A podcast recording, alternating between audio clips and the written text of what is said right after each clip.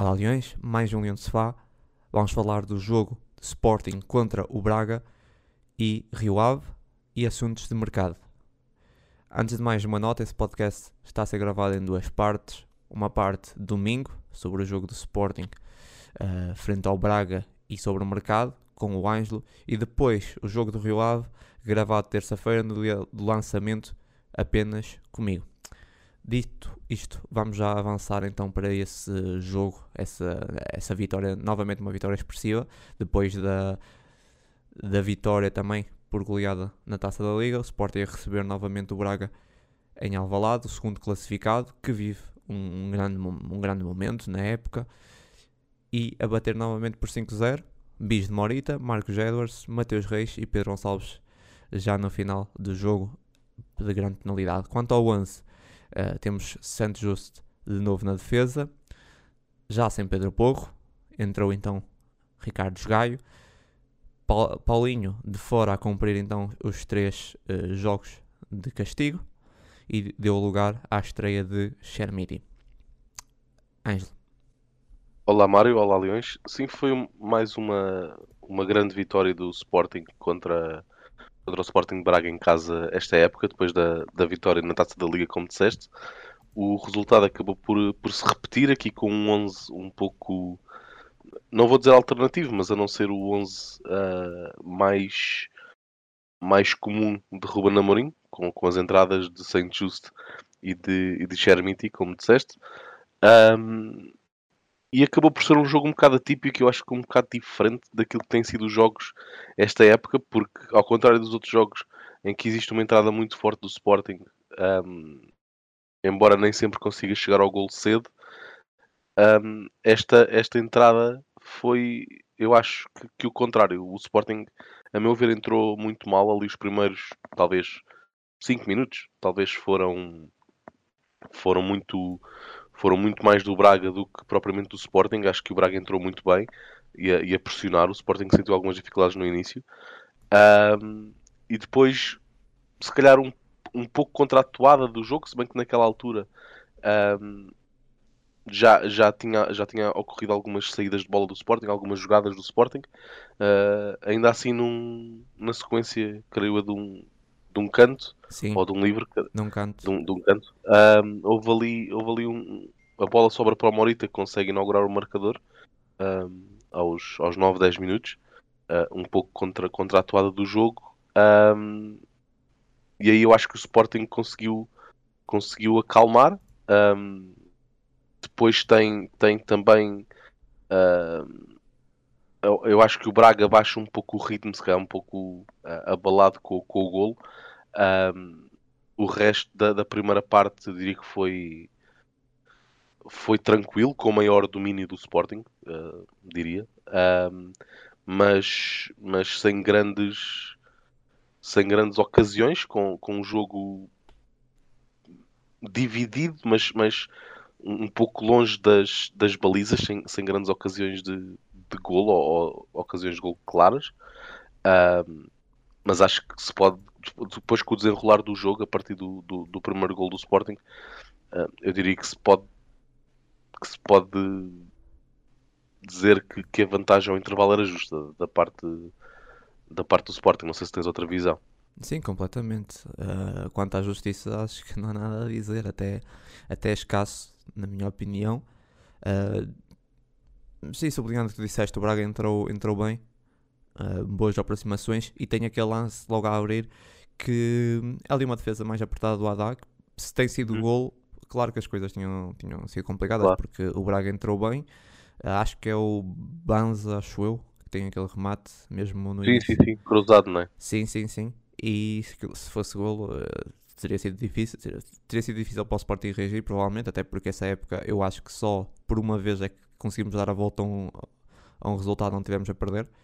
Uh, o que mostra que o Sport tem muitas dificuldades um, a virar o marcador, normalmente quando se encontra a perder. Um, mas eu acho que o Sporting antes do gol ainda conseguiu equilibrar e conseguiu. Estava com algumas dificuldades de facto a chegar à baliza do, do Braga e, a trabalhar os lances até à baliza do Braga, mas uh, estava a tentar, distrair o Braga e estava com algumas. As ideias estavam lá e eu acho que o Sporting estava a tentar. Uh, e dentro disso, nessa sequência, dessa tentativa de, de lances, o Sporting chega a primeira, com a primeira grande aproximação, com grande perigo e ganha dois cantos de seguida. E desses, desses dois cantos de seguida dá-se uh, então o golo. Uh, muito mérito do Sporting porque o Braga teve essa pressão inicial, mas depois também não se pode dizer que tenha criado muito mais. E depois do golo, um, o, Sporting acho que mostrou outra capacidade de chegar à frente, uh, reagir muito melhor nas recuperações uh, e acho que o que fica mais na primeira parte foi as bolas paradas. Acho que uh, o Sporting teve uma sucessão de lances de bola parada, de bola parada que levaram muito uh, perigo. E não sei se tu te lembras ali no final da primeira parte, onde, onde há para aí três cortes em cima da linha do, sim, sim, sim. Do, do da baliza do, do Braga. Uh, dos defesas do, do Braga, pá, que, que aquilo era um, eram lances com selo de gol, é, é, tinha tudo para ser gol e, e há ali cortes mesmo em cima da, da baliza do, do Braga que, que impediram que o Sporting fosse a ganhar por mais. Por isso, de facto, acho que o Sporting mereceu a sair a ganhar na primeira parte. Um, depois, no final ainda da primeira parte, houve ali um bocado. Diria que nos últimos minutos o jogo ficou assim um bocado estranho porque começou a haver muitas perdas de bola consecutivas de uhum. lado a lado. Um, isso também fez com que o jogo ficasse dessa ideia de dar mais partido, mas, mas no geral, no cômputo geral da primeira parte, o Sporting foi, foi bastante superior, uh, catapultado pelo, talvez pelo gol, ou não sei, mas a verdade é que a nível estratégico as ideias do Sporting pareceram resultar de uma forma muito mais clara e que, que as do Braga, mas claro que não, não podemos deixar de, de falar disso, porque se o Braga tem marcado naquela boa entrada, as coisas podiam ser diferentes, mas, mas não marcou e o futebol é assim. Sim, era isso que estava a dizer. Um, a entrada não foi famosa, mas depois uh, eu acho que o, Sporting conseguiu equilibrar antes de chegar ao gol, sem dúvida, e depois com o gol, sim, ganhou, ganhou o controle do, do jogo Uh, tem, esses, tem esses dois, três lances que falaste do, do, de cortes uh, em cima da linha, por assim dizer, do, da equipa do Braga. Portanto, sim, uh, foi, foi uma boa exibição na primeira parte. justiça no marcador acho que é inquestionável. e depois, não, não, sei se queres passar já, já para a segunda parte, fazer sim, já o lançamento força. da segunda parte. Depois, lá está, tem, tem o condão de, na segunda parte. Um, marcar logo a abrir, é? logo no, no primeiro, segundo minuto da segunda parte Uh, marca, marca o 2-0 novamente por, por Morita. Coloca ali uma, no, uma, uma maior segurança no, no, no, no, jogo, embora não, não vou dizer que tenha fechado ali o jogo, porque o, o Braga é uma, é uma excelente equipa, portanto 2-0 não, não, não, não acredito que fosse um jogo que estivesse fechado. Acho que ficou fechado depois, uh, 5 minutos depois, expulsão do, do Niakate. Um, e aí a perder 2-0 fora e com, com menos um jogador, acho que aí sim o jogo ficou, ficou sentenciado. E depois basicamente foi. Eu, eu acho que o Sporting acabou por não, não, não pôr o pé no acelerador um, após a expulsão. Acho, acho que quis controlar. Acho que quis controlar o jogo. Uh, não houve uma busca incessante pelo gol, porque também não, não se justificava na, naquela altura. Sim, sim. Uh, acaba por haver um lance de um lance de transição ou de desequilíbrio defensivo da parte do Braga, uh, que é muito bem aproveitado por, por, por Marcos, Marcos Edwards a fazer o 3-0 e depois os últimos dois gols eu acho que são, são lances que não são propriamente uh, ensaiados, por assim dizer. Uh, o, o gol de Mateus Reis é, é, um, é um grande gol, é, é uma jogada que pronto, não, não, não há grande forma de. Sim, é daqueles momentos. Não houve uma grande. É, não houve nem uma grande preparação para o gol, nem há uma grande forma de da equipa do Braga evitar aquele lance. E depois o, o lance do penalti que, que eu acho que é, que é indiscutível e que lá está. Uh, coloca, coloca, coloca o marcador em 5-0, em 5 mas e, e, querendo fazer aqui um, quase um paralelismo entre este jogo e o jogo da Taça da Liga, eu acho que em termos de exibição, por assim dizer, ou de, ou de desequilíbrio exibicional, eu acho que foi muito mais patente na, na no jogo da Taça da por Liga. Acaso, eu por acaso eu tenho aqui para falar sobre essa, fazer uma comparação e, e, e, e, não, e acho que esse jogo, antecipando até porque começaste dizer isso, acho que esse jogo foi melhor. Achas? Eh, Não, eu, eu, não, acho, acho, eu, mas, eu acho mas, mas complementa o que tu ias dizer, desculpa. Tava- tava- era só porque na- no jogo da Taça da Liga aquilo ahm, foi um 5-0 e foi um 5-0 ao intervalo, até nem foi no jogo, no, no jogo inteiro. E aquela primeira parte foi, foi um atropelo autêntico em que tudo correu bem ao Sporting e tudo correu mal ao Braga. Exatamente. Ahm, mas hum, ne- neste, neste, neste jogo eu acho que lá está, foi. Foi. f- f- clar- claramente que a expulsão foi, vai ter peso ou teve peso depois no, no avolumar do resultado, claro que sim, tem sempre. Ah, mas acho que mesmo a primeira parte foi mais equilibrada do que foi, do que foi aquele jogo da Taça da Liga. Acho que o jogo da Taça da Mas- Liga foi, foi um amasso e acho que, que o Braga também desistiu demasiado cedo, porque também se viu a perder sim, sim, sim. Por Sim. 2-3-0 também demasiado cedo e acabou por, por baixar os braços e, e pronto, foi, foi o avolumar natural da- das coisas. Ah, sim, mas sim, acho, acho que foi, só para concluir, acho que foi uma, foi uma exibição, foi uma vitória completamente justa. Aliás, era muito difícil uma vitória por 5-0 não, não ser justa. Acho que foi uma, uma vitória eh, completamente justa. Diria talvez ah, que os números foram um, um bocado exagerados, mas também eu acho que foi muito por causa da. Sim, mas é, ah, eu, eu tenho a opinião, que pode ser um bocado polémico para alguns, mas eu acho que goleadas são sempre exageradas. Tipo, dificilmente tu exato, vês uma exato. equipa que perde por 5-0, 6-0, 7-0 e tu dizes, não, realmente justifica. As goleadas são sempre exageradas. Tipo, essa é a minha opinião. Ra- Sim, Nunca há vi uma goleada não ser de 5-0 exagerada. entre o Sporting e o Braga, não é? Ahm, sobre essa comparação e sobre essas notas finais, eu, eu pronto, vou, embora já revelei um bocado a minha opinião, mas vou deixar já para o fim. Primeiro sobre a segunda parte, então, não estando muito a repetir o que tu disseste, mas só tocando aqui em alguns pontos. Ah, sim, o Sporting entra muito bem com o golo. Ahm, é uma boa recuperação. O Pote, ah, o Pote tem tudo para marcar, permite ali a defesa uma má finalização. Acho que o Pote poderia ter feito melhor. Depois, a, a defesa do Braga tem. São, são erros eh, gritantes da defesa do Braga, tipo, a forma como aborda aquele lance eh, e depois o toque de calcanhar do Shermiti e o Morita consegue muito bem ahm, pegar na bola e, e, e, e visar na partida. Ahm, mas aqui o que eu sublinho mais é ahm, a forma ou o desnorte total de, do Braga na abordagem a esse lance, mesmo a abrir a segunda parte. Depois que falaste, claro, ah, ficam reduzidos a 10, ah, é, é difícil, mas ainda assim eu acho que hum, o Braga ainda conseguiu contrariar um pouco as dificuldades e mesmo redu- redu- reduzidas a 10. ah, teve ali momentos que conseguiu até discutir o jogo, não se pode dizer que não, não tentou fazer. Ah, eu acho que o, o que mais ah, a mim me saltou à vista foi os duelos. O Sporting estava muito mais forte nos duelos, mas isso mesmo antes de, de estar, o Braga estar com inferioridade, inferioridade numérica. Acho que mesmo quando estava 11 para 11, o Sporting estava muito melhor nos duelos. O lance do, do Edwards também queria sublinhar aqui um, um aspecto que foi, claro, um grande gol. É um bom lançamento do Pote. E depois o pormenor, já foi muito de- debatido ao longo da semana, mas a forma como o Shermiti arrasta os defesas ahm, e abre ali um buraco para o Edwards. Mesmo assim, também acho que a defesa do Braga poderia ter feito um bocadinho mais, metendo-me do outro lado, mas o pormenor do Shermiti é muito bom. Ahm, depois, é, é- lá está, o terceiro, os próximos golos é aquele grande gol do, do, do, do Mateus Reis e, e o penalti. Ah, o jogo depois começou a ficar um bocado estranho.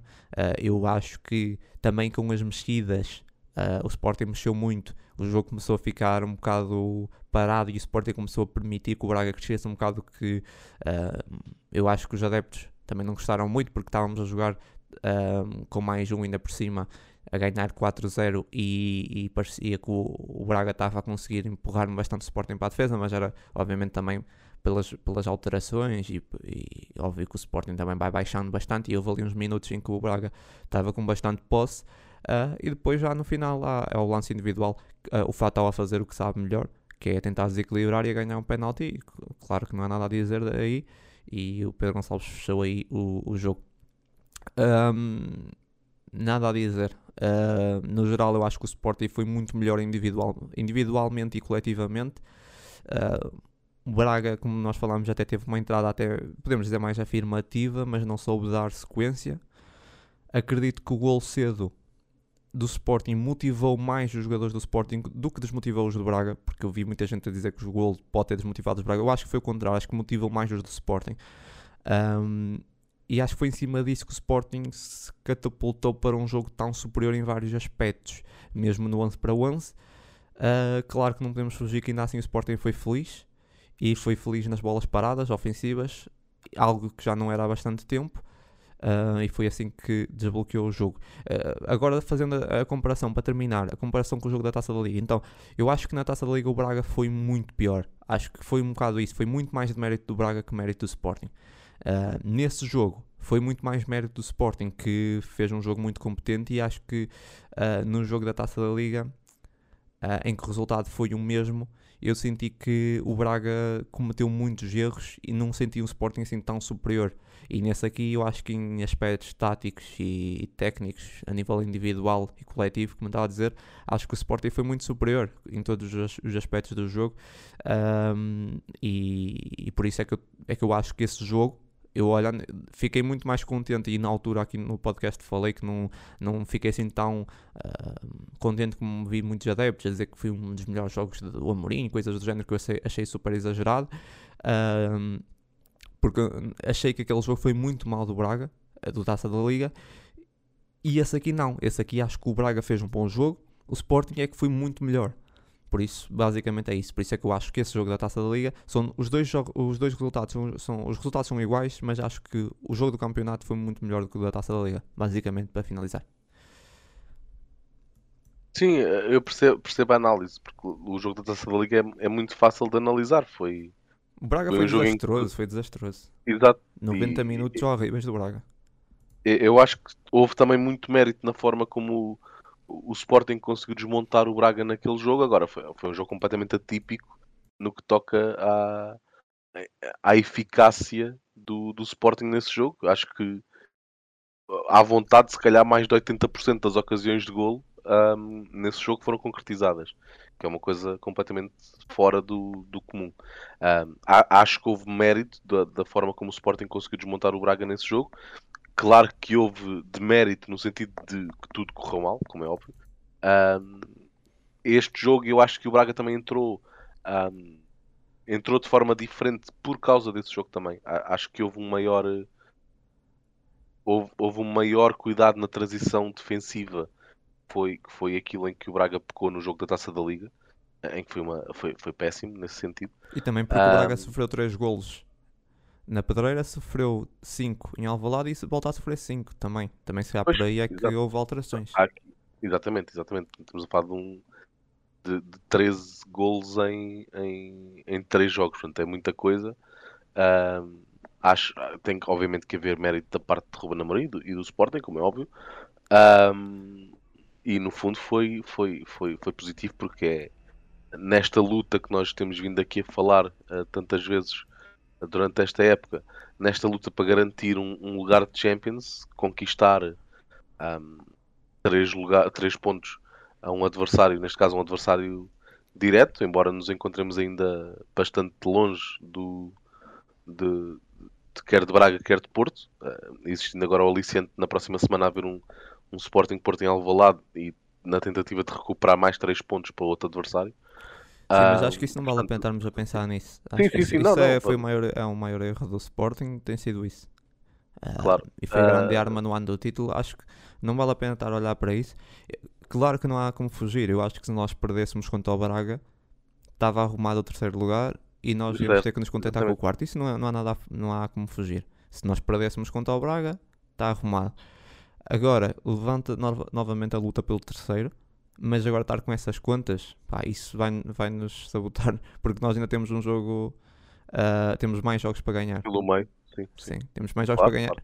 Eu ia dizer, nós ainda temos um jogo com o Rio Ave, mas quando esse podcast saiu já foi, por isso, pá, esqueci-me. Uh, mas temos, outros, temos vários jogos para ganhar importantes e o nosso maior problema não tem sido jogos com os, com os ditos grandes. Não é? Não me parece a mim que tem, que tem sido aí o problema. A mim parece-me que o problema tem sido os jogos contra os, os mais pequenos. Por isso é que não, não vale a pena estarmos a fazer contas. Claro, claro. Uh, não sei se queres dizer mais uma coisa ou avançar para os destaques. Não. Avançamos para os destaques. Então, força. Podes começar os teus Então, positivos. Ahm, eu, como, como MVP, tenho claramente Morita. Ahm, claro que aqui, se calhar, dois golos perdem um pouco de, de destaque quando estamos a falar de um, de um jogo que acabou por 5-0. Ah, mas há que salientar que foram, que foram os dois primeiros golos. Portanto, foi, foram os golos que. O primeiro que desbloqueia o marcador e o segundo que mete ali uma margem de, de segurança maior. Sim. Portanto, eu acho que, acho que, que é justo considerar MVP o, o, o Morita neste jogo e não só pelos gols. Acho que O primeiro a abrir o jogo, a primeira parte, e o segundo a abrir a segunda a parte. abrir a segunda. E a- acho que esteve muito bem, ah, mais uma vez, na transição ofensiva, no dar, dar soluções aos jogadores, da, neste caso da defesa, para, para sair a jogar. Esteve sempre muito presente e depois com chegada à área, que era uma coisa que no início da época se apontava muito ao Morita, que era um jogador que não tinha tanta chegada à área e não aparecia tanto em zonas de finalização. E eu acho que ele tem vindo a trabalhar esse, esse defeito, chamemos-lhe assim, no, no seu jogo e ultimamente tem, tem aparecido mais nesses terrenos mais, mais avançados. Ah, resolve ou, desbloqueia o jogo com, com esses dois golos, portanto acho que foi, foi o jogador mais o jogador mais deste jogo, da parte do Sporting. Ah, depois, como destaques positivos, coloquei, ah, coloquei Edwards, porque foi até lá está, como no jogo da taça da Liga. ah, acho que a defensiva do Braga não teve, não teve, não teve antídoto para o Marcos Edwards, não foi capaz nem, nem de parar, mas eu diria que não foi capaz de condicionar ah, o Marcos Edwards e o Marcos Edwards foi, foi um, um perigo constante lançado na, no, ataque, no ataque do Sporting.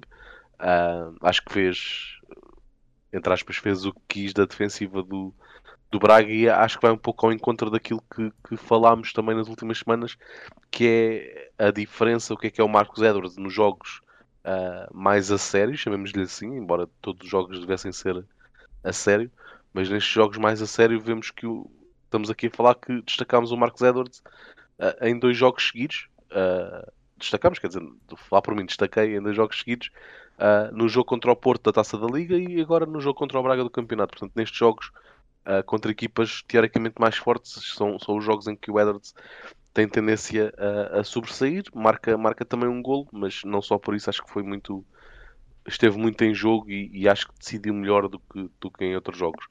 Ah, destaquei também o, o Saint Just porque a, a sua velocidade é, é muito, muito importante neste sistema a três defesas do, do Sporting, em que tem ali o Coates, que é um jogador um pouco mais lento e que, que pode assim abraçar o papel de quase de pivô defensivo. Ahm, e depois também permite ah, transferir o, o, o Gonçalo Inácio para o lado esquerdo, que lhe dá uma maior saída de bola, ah, visto ser, ser esquerdino.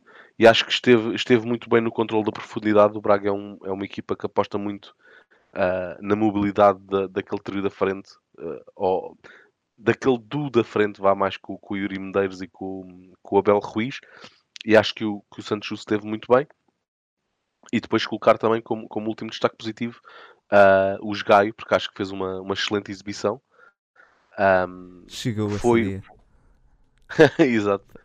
Ah, foi, esteve, esteve muito em jogo, não comprometeu, ahm, não comprometeu defensivamente e era um jogo muito complicado, acho eu, para, para os Gaio entrar ah, devido à saída do Porro e por agora ser, ah, vou-lhe chamar o, o dono do lugar, mas acho que isto só vai ser, só vai ser verdade ah, se calhar nas próximas duas, três jornadas, se tanto.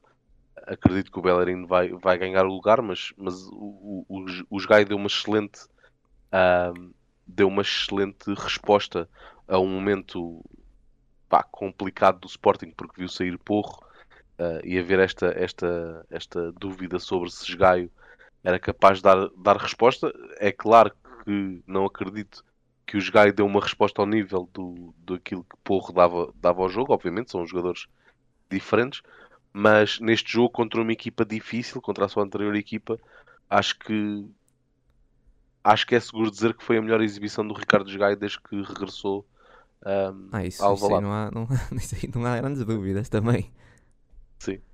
E são esses os meus destaques. Sem destaques negativos, suponho. Sem destaques negativos, sim.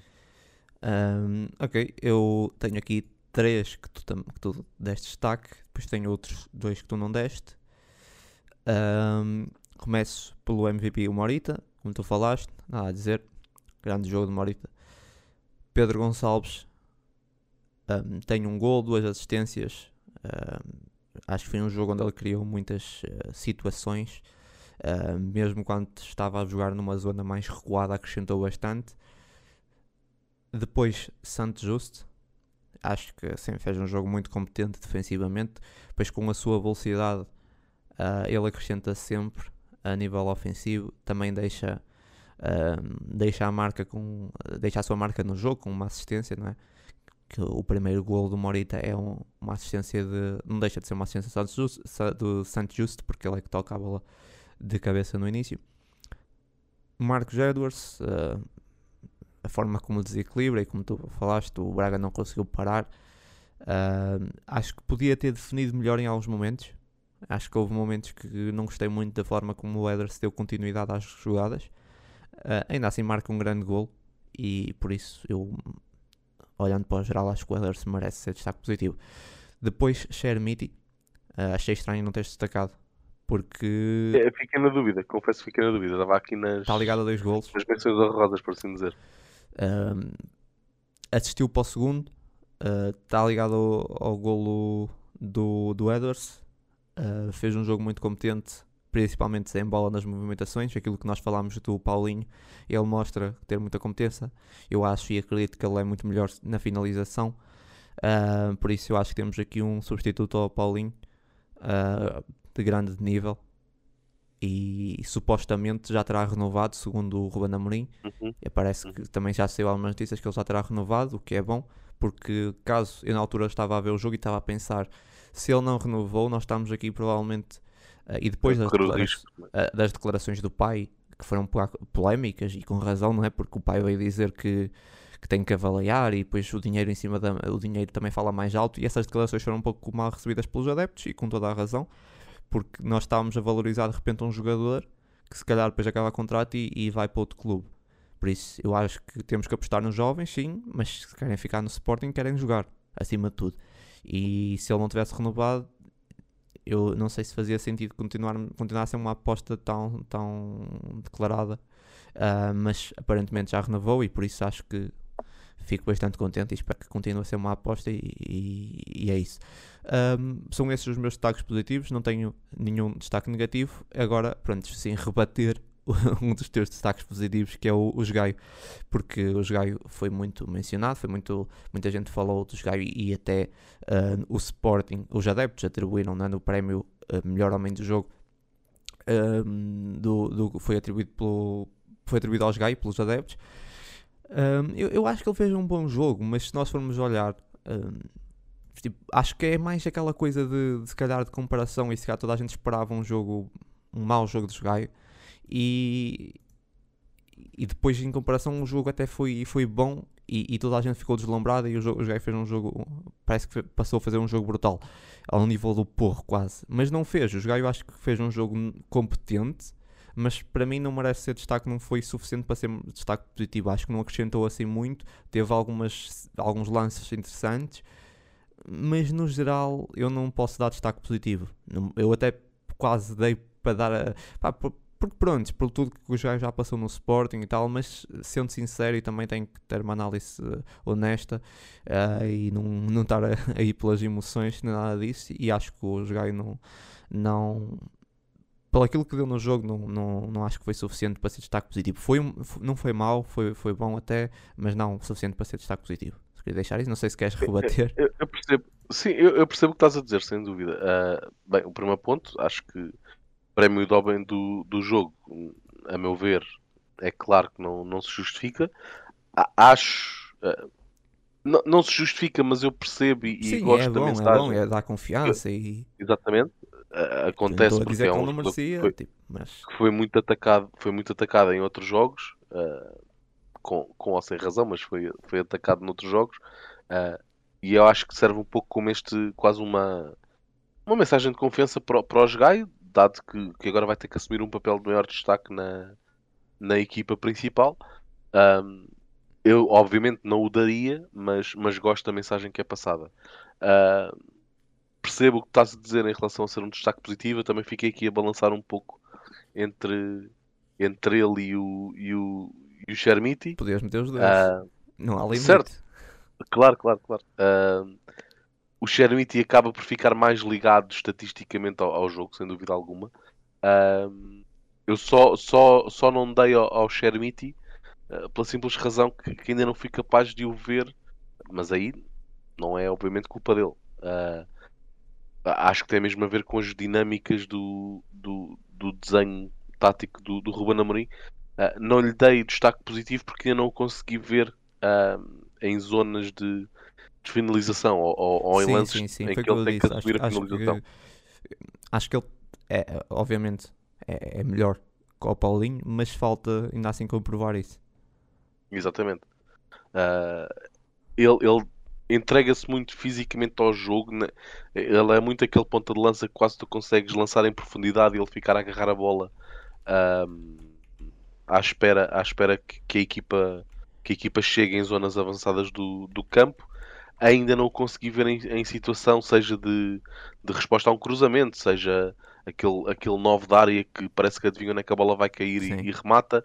Ainda não o vi nessa, nessa situação e preciso, preciso de ver, porque ao fim do dia ele é um ponta de lança e isso é exigido ao Paulinho e vai ser exigido a qualquer jogador que, que seja, que seja o, o, entre aspas, número 9 do Sporting, se calhar de forma errada, porque o futebol de hoje em dia já não é aquele futebol de há, de há 20, 30 anos em que só o ponta de lança é que marcava golos. 5 né? golos e o ponta de lança não, não marcou acho que está tudo bem, não é? Claro, claro que sim. Uh...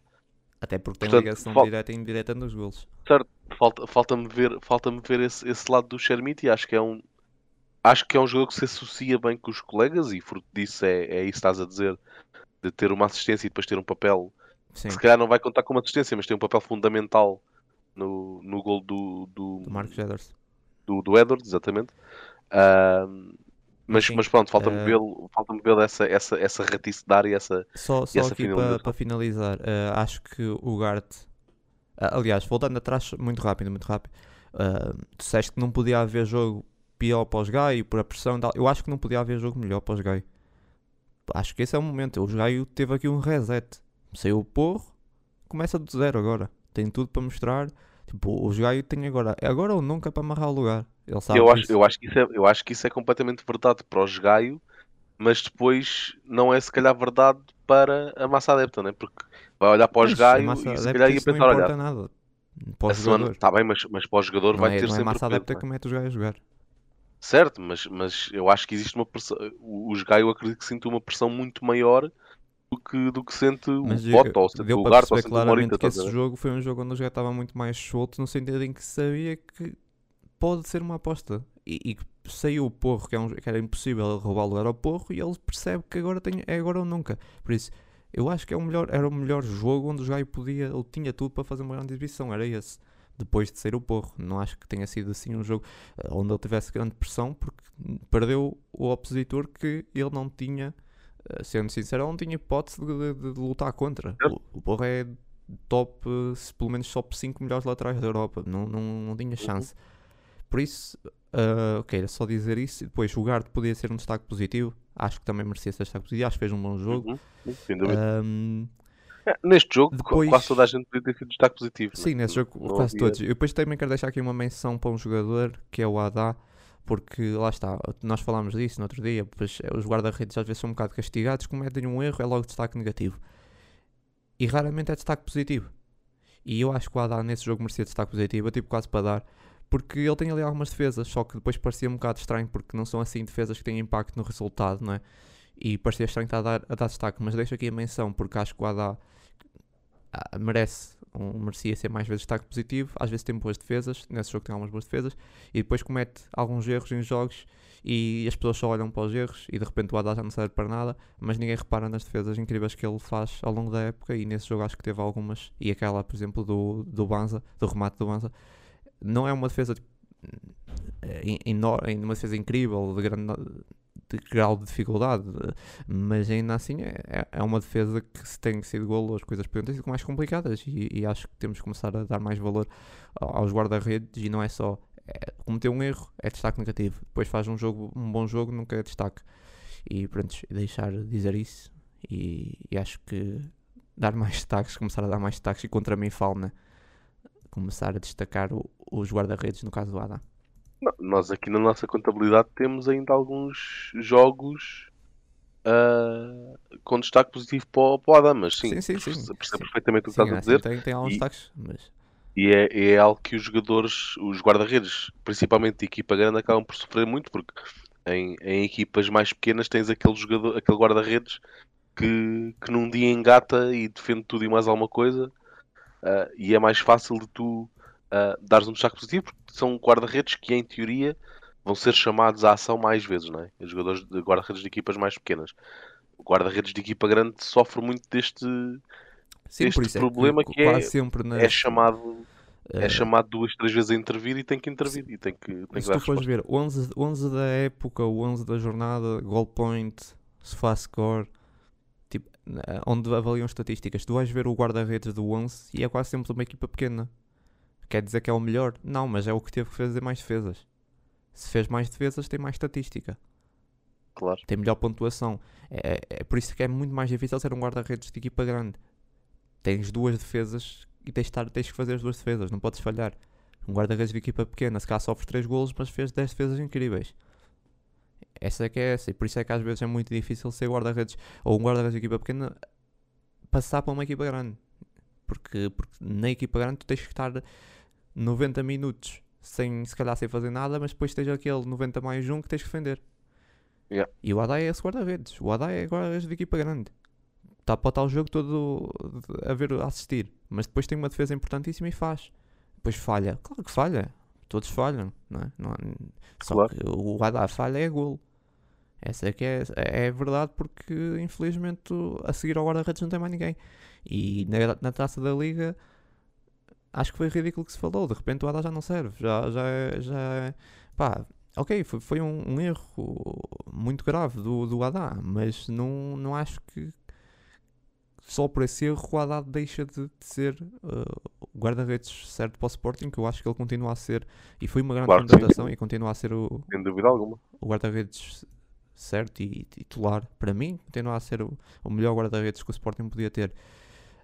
Para finalizarmos, ah, aqui também uma menção ao Gonçalo Inácio, não foi destaque, não foi meu destaque, não foi teu, mas Gonçalo Inácio fez 100 jogos pela equipa do Sporting, com 21 anos é muita coisa. Não acho, eu, não consegui apurar quantos jogadores do Sporting com 21 anos fizeram 100, não consegui ver, mas acho que muito, muito, muito poucos chegaram a essa marca.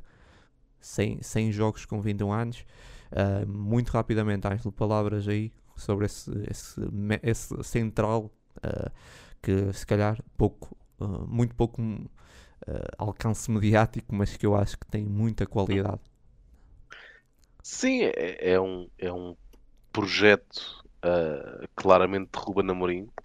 Digo isto porque é um jogador que mesmo tendo feito todo o percurso, ou grande parte do percurso de formação no Sporting, não era se calhar aquele que era apontado como, como um dos grandes nomes ahm, a sair de- da, da, da academia.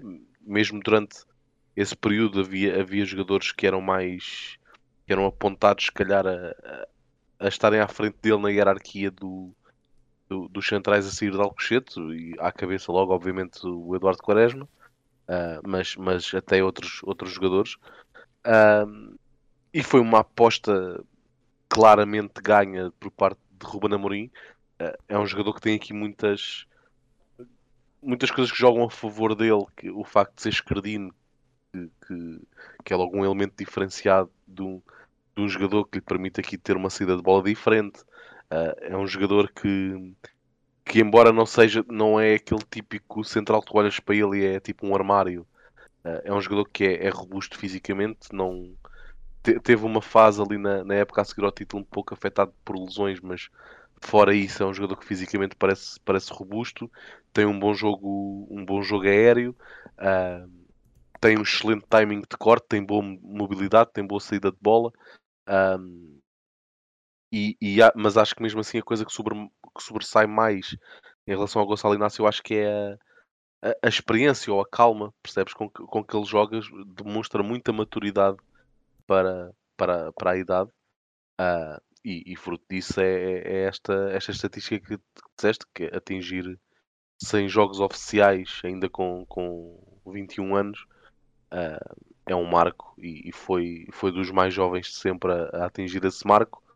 Uh, portanto, sim, é um jogador que infelizmente eu acho que nós não, já não podemos dizer isto nenhum jogador, mas uh, seria um jogador que, que seria, seria um jogador para fazer carreira durante imensas épocas no, no Sporting, mas jogando, jogando em Portugal, infelizmente eu acho que nós não podemos dizer isto sobre, sobre nenhum jogador, uh, mas seria, é, um jogador em que eu vejo um perfil uh, de, de, patrão da defesa, um, um, patrão silencioso, por assim dizer, não é, não é aquele líder vocal dentro de campo, mas eu acho que a sua, a sua, a sua calma e a sua maturidade com que joga, eu acho que tem muito aquele papel de, de, de patrão, como tem, por exemplo, o Coates, tu não vês o Coates uh, basicamente aos berros com, com, os jogadores, não é, um, não é um jogador vocal.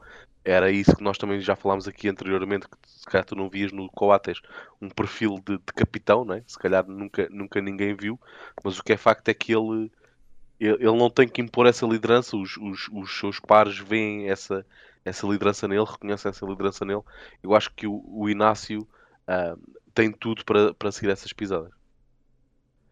Rio Ave Sporting, Sporting a bater o Rio Ave por 1-0, um gol já nos últimos minutos de Chermiti, Sporting aqui com uma deslocação sempre difícil ao Estádio dos Arcos, depois de uma boa vitória frente ao Sporting Clube de Braga, uma deslocação sempre complicada para uma equipa que está no meio da tabela, não vive um momento muito positivo, está, estava a 5 jogos sem vencer, agora passou para 6, mas a verdade é que o Rio Ave apresenta um registro, uh, um melhor registro na sua casa, já o Sporting é o, é o contrário, o Sporting tem mais derrotas, uh, do que vitórias fora de Alvalade, agora acabou por igualar com esse jogo, acabou por igualar esse registro, mas aqui então é um encontro interessante entre uma equipa mais forte em casa e uma equipa, uh, duas equipas mais fortes em casa, no caso o Sporting uh, fora no estádio dos Arcos. Quanto ao 11, Paulinho e Coates de fora a cumprir castigo, o caso do Coates apenas um jogo de suspensão, Paulinho já sabemos, os três jogos de suspensão.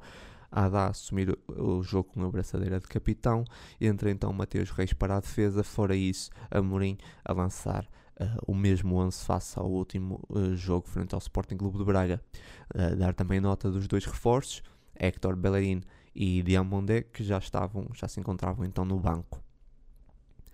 Quanto ao jogo, é um Rio Ave que eu diria que entrou bastante ousado no jogo e a conseguir até condicionar uh, o jogo do Sporting, que não estava a conseguir sair a jogar.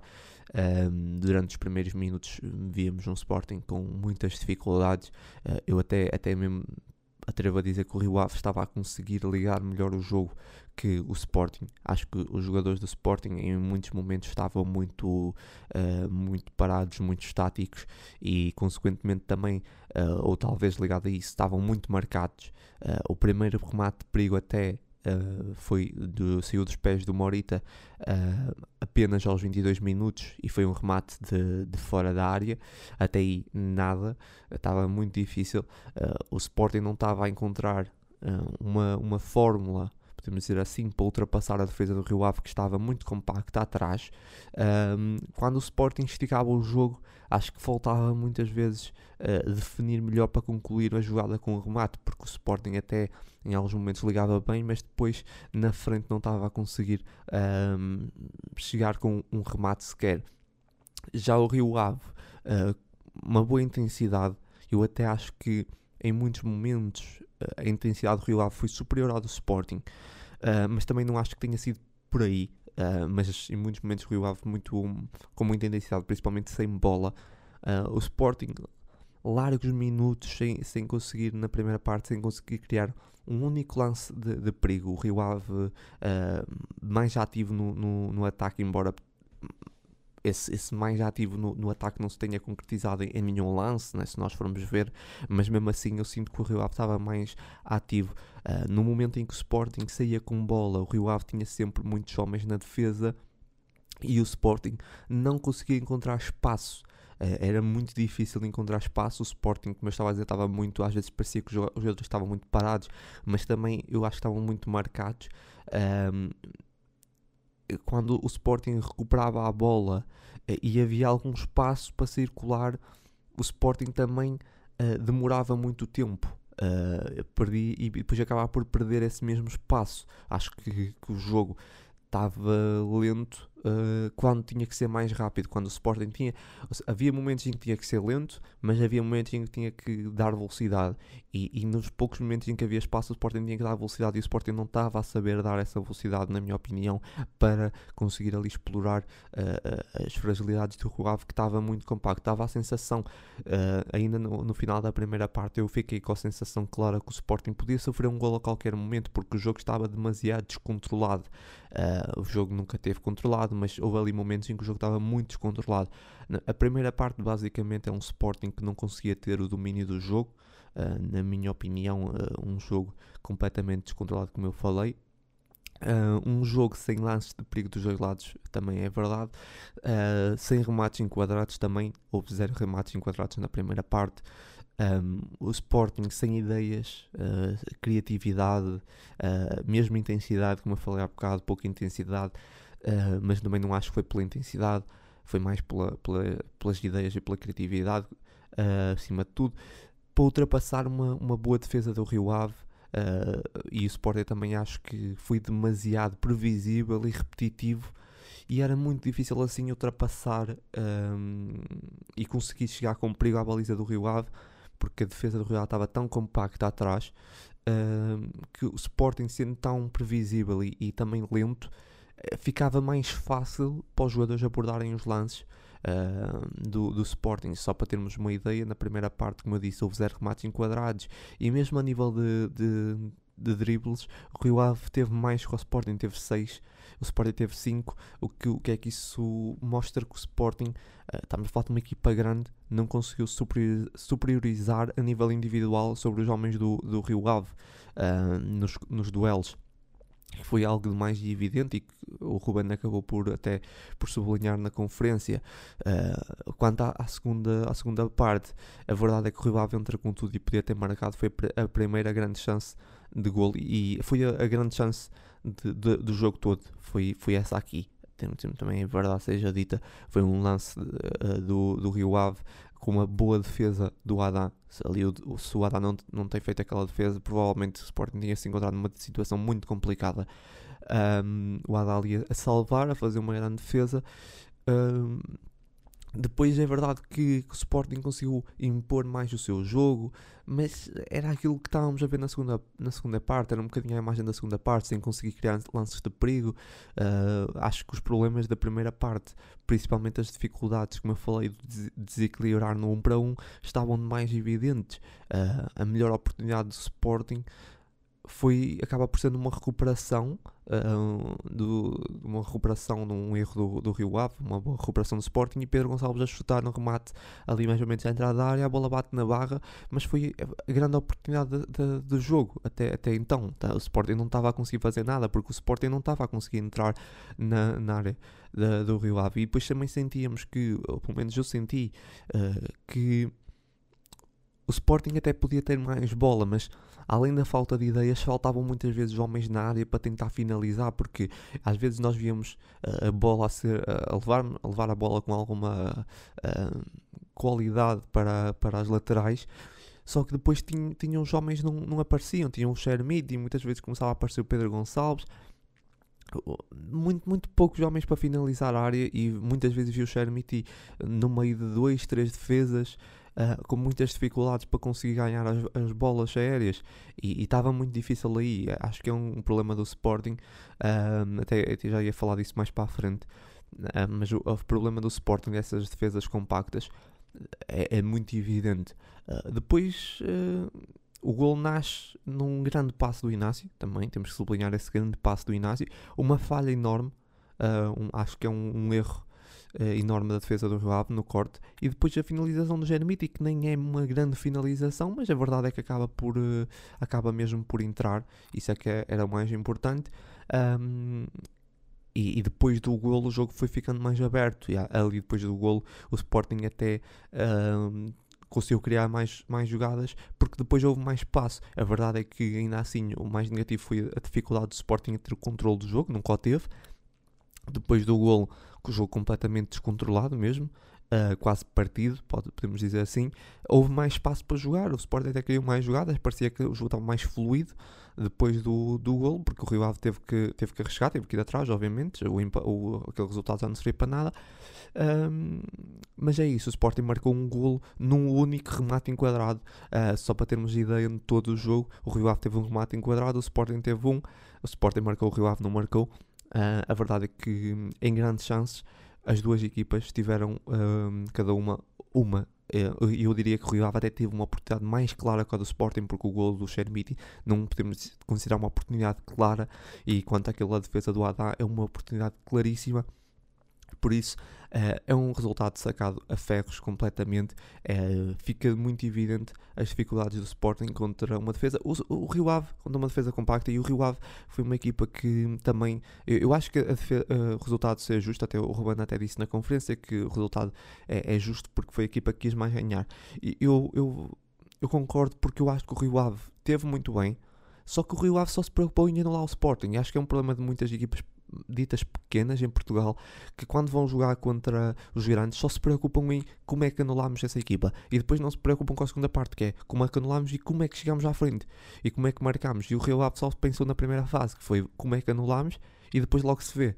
Podiam ter ganho claro que podiam ter ganho, mas eu acho que faltou isso, faltou o Rio Ave pensar mais no jogo e depois é por isso que o jogo foi tão uh, sonolento e tão secante mesmo.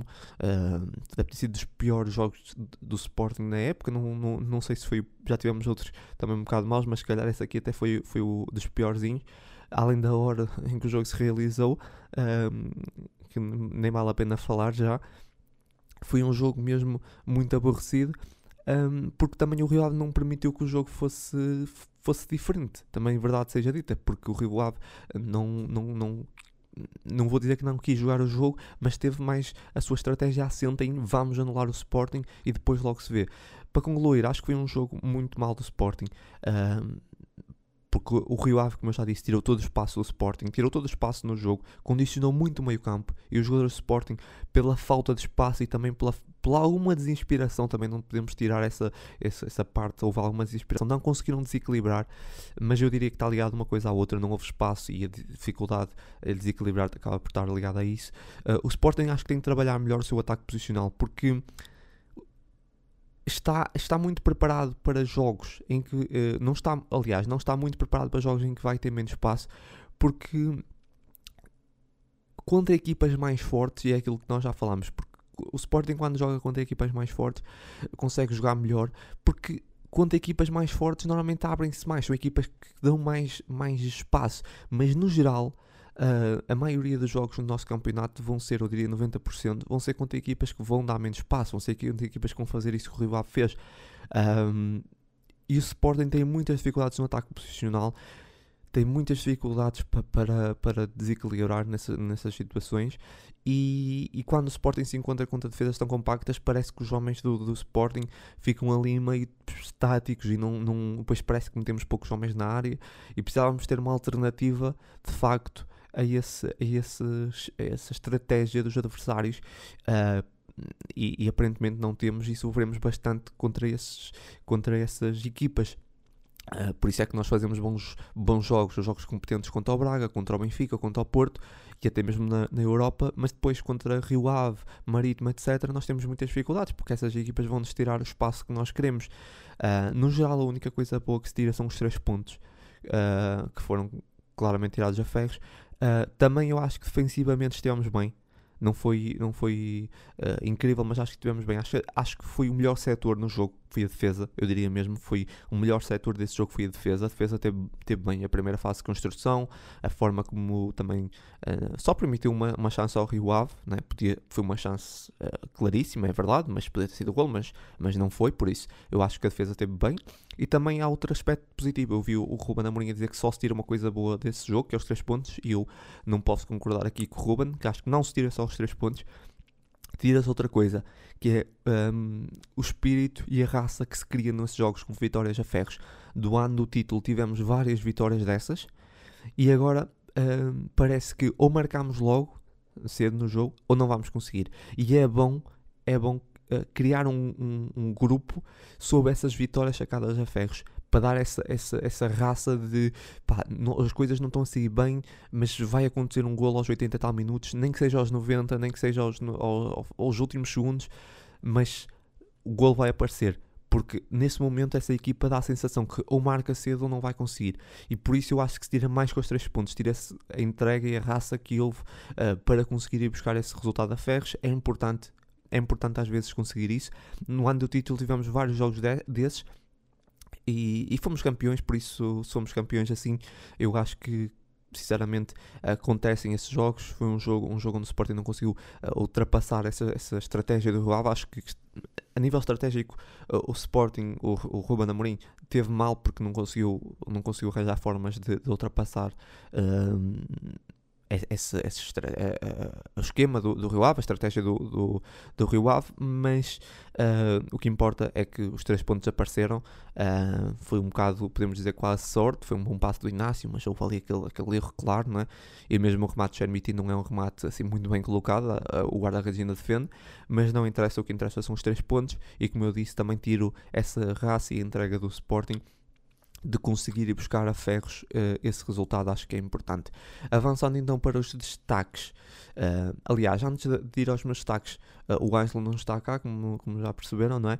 Nesse, nesse jogo, mas deixam-nos aqui um áudiozinho, por isso vamos, vamos ouvir, eu também vou ouvir aqui junto com vocês a primeira vez, vamos ver o que é que o Ângelo nos diz sobre esse jogo.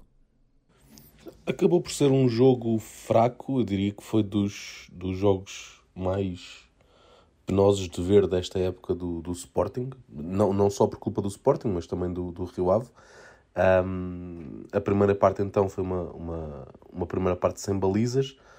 Um, numa, numa segunda-feira à noite muito, muito fria, não, não estava a dar muita vontade de ver o jogo. Um, mas lá está, a primeira parte não teve, não teve assim grande interesse, nem, nem grande destaque, não, não me recordo de nenhuma ocasião de golo uh, perigosa em, em ambas as balizas. Um, na segunda parte, acho que o Sporting entrou um pouco mais, mais na procura do, do golo. Um, a primeira parte, mesmo não, não, não tendo assim muitas ocasiões de golo, eu acho que, que houve um ascendente do Sporting. Houve alguns lances de, de ataque do, do Rio Ave, nomeadamente em transição ofensiva rápida. Uh, mas, mas creio que, que, que o Sporting esteve sempre por cima do jogo quer na primeira, quer na segunda parte. Um, na segunda parte há ali aquele lance mais, mais perigoso com, com um grande remate do pote à trave, mas, mas fora isso não, não, também não houve assim grandes ocasiões de golo. Notava-se um ascendente do, do Sporting ali a partir dos talvez 75, 80 minutos. Um, via-se via aquela tendência que tem acontecido muito em jogos em que o Sporting está empatado ou a perder perto do fim do jogo em que parece estar a atacar com, com, mais, com mais coração do que cabeça, um pouco desorganizado. Um, o, e o que é certo é que é, é precisamente num lance uh, muito inteligente da parte de, de Gonçalo Inácio, em que tenta pôr um pouco de cabeça no jogo, em vez de, de simplesmente mandar a bola para a frente em chuveirinho, um, fa, faz um, um excelente passe para, para Kermit e o, e o Sporting consegue chegar ao golo em cima do, dos 90 minutos, eu, eu acho que a vitória é, é, é inteiramente justa. Não, o Rio Ave teve um lance muito perigoso uh, ainda antes do, do Sporting inaugurar o marcador, uh, mas fora isso eu acho que não se justificava uh, sequer o empate. Eu acho que a vitória é, é inteiramente justa. Um, e, e, e destacar o, o, o, Chermiti pelo, pelo gol que, que, resolveu a, a forma como festeja é muito, é muito bonita de se ver. Um, a, a, emoção do, do jogador no, no festejo do gol juntamente com, com a equipa toda. Um, e aqui destacar também um, um pouco uh, as estreias de, de Bellerin e de Diomandé uh, Bellerin acabou por estar um pouco mais em jogo do que, do que Diomandé notei não, não notei passividade da parte do, do espanhol apareceu ou entrou um, pareceu-me com muita vontade de, de, de mostrar serviço um, portanto destacar aqui destacar aqui essa, essa estreia dos, dos dois reforços de inverno do, do Sporting. Um, quanto aos destaques do, do jogo, vou destacar como, como MVP uh, o Chermiti. Uh, eu, eu não gosto de dar, de dar o MVP ou de dar destaques positivos apenas por se ter marcado uh, o, o gol da vitória, porque o, o, jogador pode, pode estar desaparecido o jogo todo e marcar só por marcar o golo ser destacado como MVP pode ser injusto. Neste caso, como foi um jogo tão, tão pobre, a meu ver, e tão, tão sem interesse, uh, estas, estas condicionantes de ser um, um jogo fraco por 1-0, uh, ser o gol de estreia de, de um jovem lançado por Ruben Amorim que, que durante estes três jogos vai ter que vai, vai, vai ser obrigado a substituir o, o ponto de lança principal da equipa uh, achei por bem destacar o Chermiti como MVP depois como destaques positivos um, meti Mateus Reis por achar que ele está a voltar aos melhores momentos, sempre muito ativo ofensivamente, sempre a dar muito apoio, uh, quer a Nuno Santos, quer a Arthur na, na ala esquerda, sempre muito subido. Uh, destaquei também a Adam, porque no, nos momentos em que foi necessário, ele, ele soube, dar, soube dar resposta, e, e lá está aquilo que falámos nas últimas duas semanas: o, o guarda-redes de equipa grande é chamado a intervir uma ou duas vezes por jogo e tem que dar, tem que dar resposta. E o Adam, neste jogo, uh, conseguiu fazê-lo. Destaca também o Garte, porque foi muito importante na, na recuperação de bola uh, e na primeira fase de construção. Uh, aqui, Morita, a meu ver, não esteve tão bem no jogo de ontem, portanto, o Garte teve aqui que fazer quase o papel de, de Ugarte e de Morita. Um, e por fim, destaco o Gonçalo Inácio, que, que que esteve muito bem. A assistência para o gol é excelente, é um passo incrível do, do Gonçalo Inácio a atravessar o meio campo completo um, e defensivamente também não, não comprometeu. Uh, e por outro lado, uh, os destaques negativos que, que realcei foram Nuno Santos, uh, que não, nunca foi capaz de, de, desequilibrar como nos tem habituado pela ala esquerda e acabou substituído por Arthur. Morita também não, não esteve muito em jogo, perdeu muitas bolas e, e, e não foi capaz de, de dar aquela recuperação de bola ou, ou, ou ocupação de espaços que nos tem habituado. E Marcos Edwards, mais uma vez, tal como temos vindo a falar ultimamente nestes jogos assim um pouco mais, mais fechados e contra, contra equipas mais fechadas, uh, acaba por desaparecer um pouco e não, não foi capaz de, de desequilibrar em nenhum lance e acaba por também uh, sair do jogo sem, sem, sem, sem grande história e sem conseguir acrescentar muito durante a partida. Então é isso. Uh, temos aqui então os destaques e a opinião do, do Ângelo sobre, sobre esse jogo contra o Rio Ave. Uh, antes de avançar para os meus destaques, também agradecer a, aos adeptos que estiveram presentes, por cima, uma hora dessas, fizeram a festa e o Ângelo sublinhou aí o momento do, do gol de Chermiti Uh, realmente os sportinguistas do Norte são, são os maiores mesmo. Uh, deixar aqui esse, esse também esse meu destaque. Antes de avançar então para os destaques do jogo, uh, eu coloco também o MVP, tal como o Ângelo, ao Xeramiti.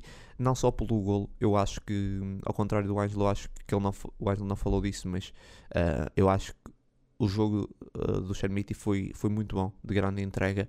Uh, muitas vezes é verdade que não, não, não estava a conseguir ter sucesso, mas acho que foi um jogo onde batalhou muito e acho que merecia um, esse destaque. Depois do Gonçalo Inácio, um, defensivamente teve muito bem, teve vários lances onde teve muito bem, e depois aqueles, aqueles passos de Gonçalo Inácio um, são, já, já, já nos habituou a esses, esses grandes passos e, e consegue o, a assistência para o gol. Santos para mim foi, foi quase um segundo lateral, um segundo ala.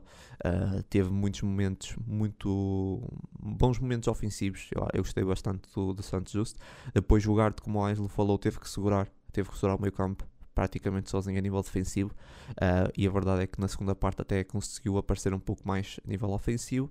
Esses são os meus destaques positivos. Agora, os destaques negativos. Uh, também vou aqui ao encontro de Marcos Edwards.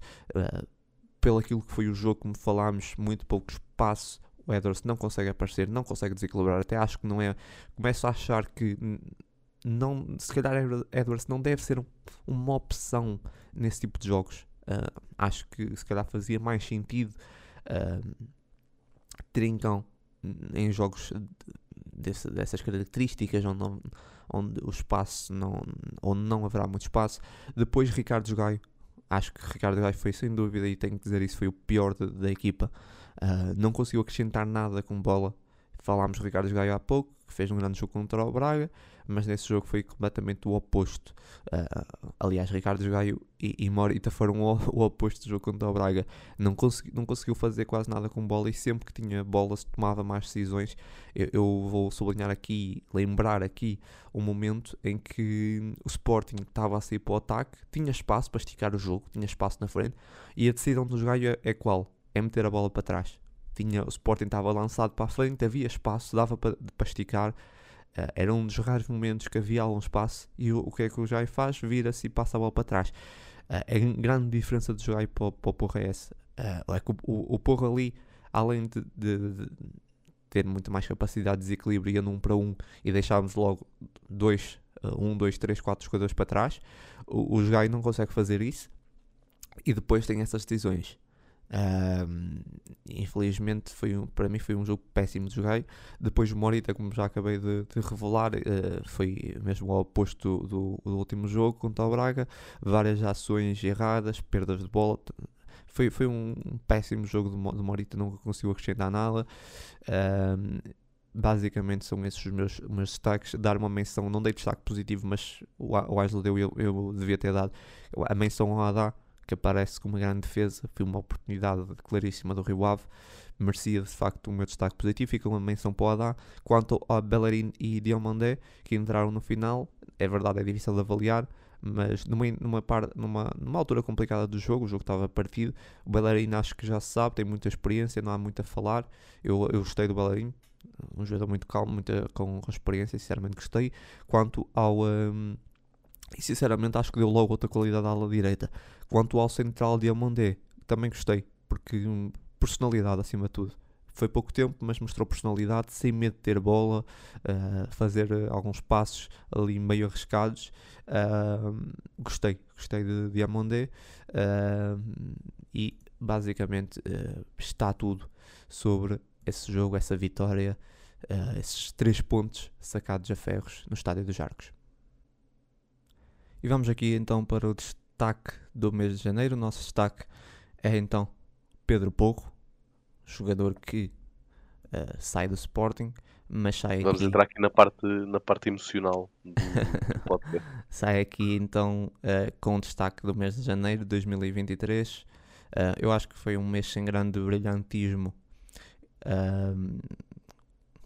de, de, toda a equipa do Sporting, mas o Pedro Porro fez um, um bom mês ainda assim, tem apenas um gol e uma assistência. Eu sublinho nas estatísticas os passos-chave dele, são 13, uh, bolas longas 42, 20 bem-sucedidas, os duelos ganhos 29, uh, 29 duelos, 18 ganhos, muito uh, um jogador que, que, muito, muito forte nos duelos, é um jogador muito forte nas bolas longas. Um, o que é que eu reparei nos destaques também quando estava a fazer destaques? Tem fraca eficácia, de, teve uma fraca eficácia de passe nesse mês, quase sempre abaixo dos 70%, a média dele é 67%, que é, que é mau. Até se costumava dizer antigamente que um jogador para ir para a Premier League tinha que ter uma eficácia de passe acima dos 80%. Acho que isso também depende um bocado do estilo do jogador, mas a verdade é que esse mês do Pedro Porro foi, foi um bocado fraco a nível de eficácia de passe. Nos cruzamentos também reparei que ele não faz muitos cruzamentos e também coloca mais bolas longas, mas isso é o estilo de jogo também do Sporting, eu creio, e também pelo, se calhar também pelos jogos que houveram que obrigaram a isso. Uh, é isso, não tenho mais nada a dizer. Fica aqui também em forma de despedida. De facto, o Pedro Pouco acho que merecia. E é então o nosso destaque do mês. Podem ver no blog as estatísticas do, do Pedro Porro desse mês de janeiro. O, o Mário agora na edição do, deste episódio vai pôr aqui uma pianada em fundo durante, este, durante esta rúbrica. Uh, sim, é, é um jogador que vai deixar eh, muitas saudades. Uh, foi bem, para mim foi o melhor lateral direito que eu vi passar no Sporting.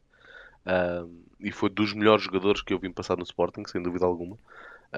não só por aquilo que dava em campo, mas depois pela, por toda aquela garra. E, eu, eu acho que ele ficou um, um Sportingista, acho que isso é claro.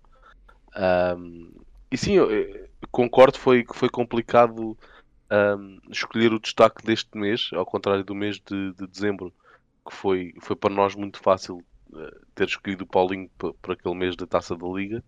Uh, este, este mês foi complicado, não por um excesso de nomes, mas se calhar por uma escassez de nomes, precisamente por aquilo que estavas a dizer, de não ter sido um mês propriamente brilhante da parte do Sporting. Mas eu acho que é inteiramente justo a, a questão da eficácia do passe. Eu acho que também está muito preso por não ser um jogador.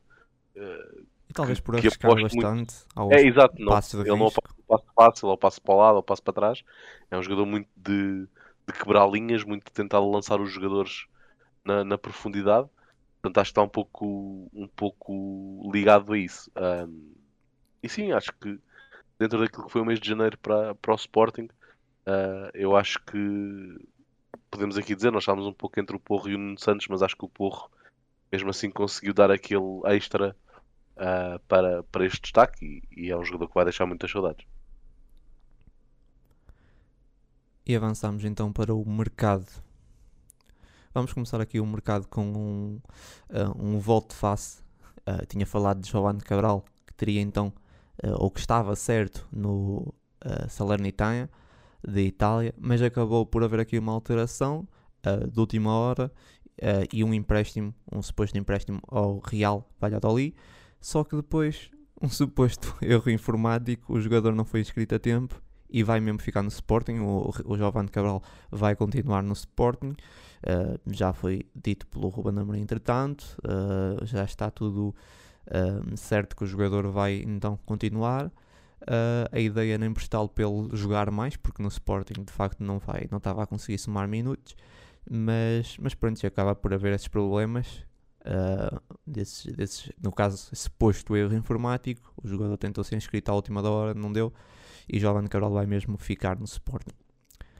Depois uh, avançamos aqui para o empréstimo uh, até ao final da época, sem opção de compra, do uh, Marçá, que será emprestado então na mesma para o Sporting, ou seja, ele vai do Sporting para o Sporting, mas para a Espanha, vai continuar a jogar no Sporting.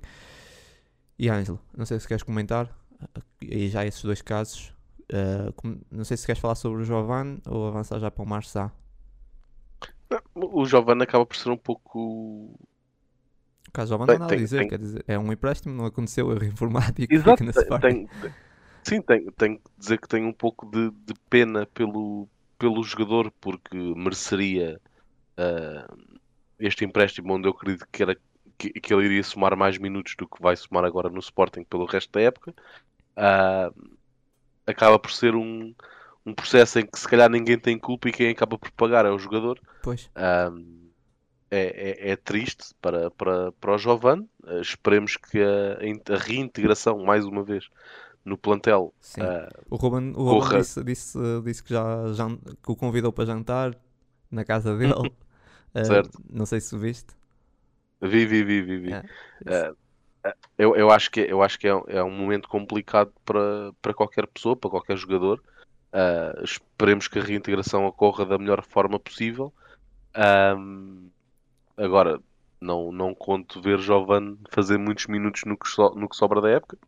Uh, portanto, é, acaba por ser, por ser um desfecho negativo sobre o para, empréstimo para, para todas as partes. de Marçal, é um jogador que o de, o de tinha deixado boas indicações sempre que jogou. Sim, o Marçal surpreendeu-me é um essa, esse, esse empréstimo. Uh, certo, porque eu acredito que Ruben Amorim e a equipa técnica veja potencial no Marçal, eu, eu, também vejo esse potencial. É um jogador que se calhar tem que ganhar aqui um bocado de, de massa. Acho que está ligado física. ao próximo notícia que vamos falar. Sim, acredito, acredito que sim, sim, sim. Uh, ainda assim surpreendeu-me, uh, mas eu acho, eu acho que é positivo. O jogador volta, volta ao seu, ao seu país. Também.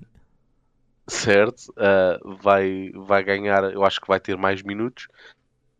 Porque a única coisa que eu acho que falta aqui ao Marseille é se calhar algum, alguma imponência física e melhorar um pouco o jogo aéreo, porque depois no, no Sim, jogo no chão. Ele sempre disse que a equipa B já era curta para ele. Sim, sim, sem dúvida. O jogo, o jogo no chão dele, quer defensivo, quer ofensivo, eu acho que já está num nível bastante, bastante aceitável. Uh, falta aqui ganhar um, um pouco de músculo e de, de impulsão sim, e de jogo de cabeça Uh, portanto, eu acho que isto vai ser, vai ser positivo para o Marseille, embora tenha sido surpreendente para mim. Sim, para mim também foi surpreendente. Hum, por um lado foi surpreendente, mas depois parando para pensar, uh, de facto ele, ele precisava de ganhar mais ritmo, precisa de jogar todas as semanas.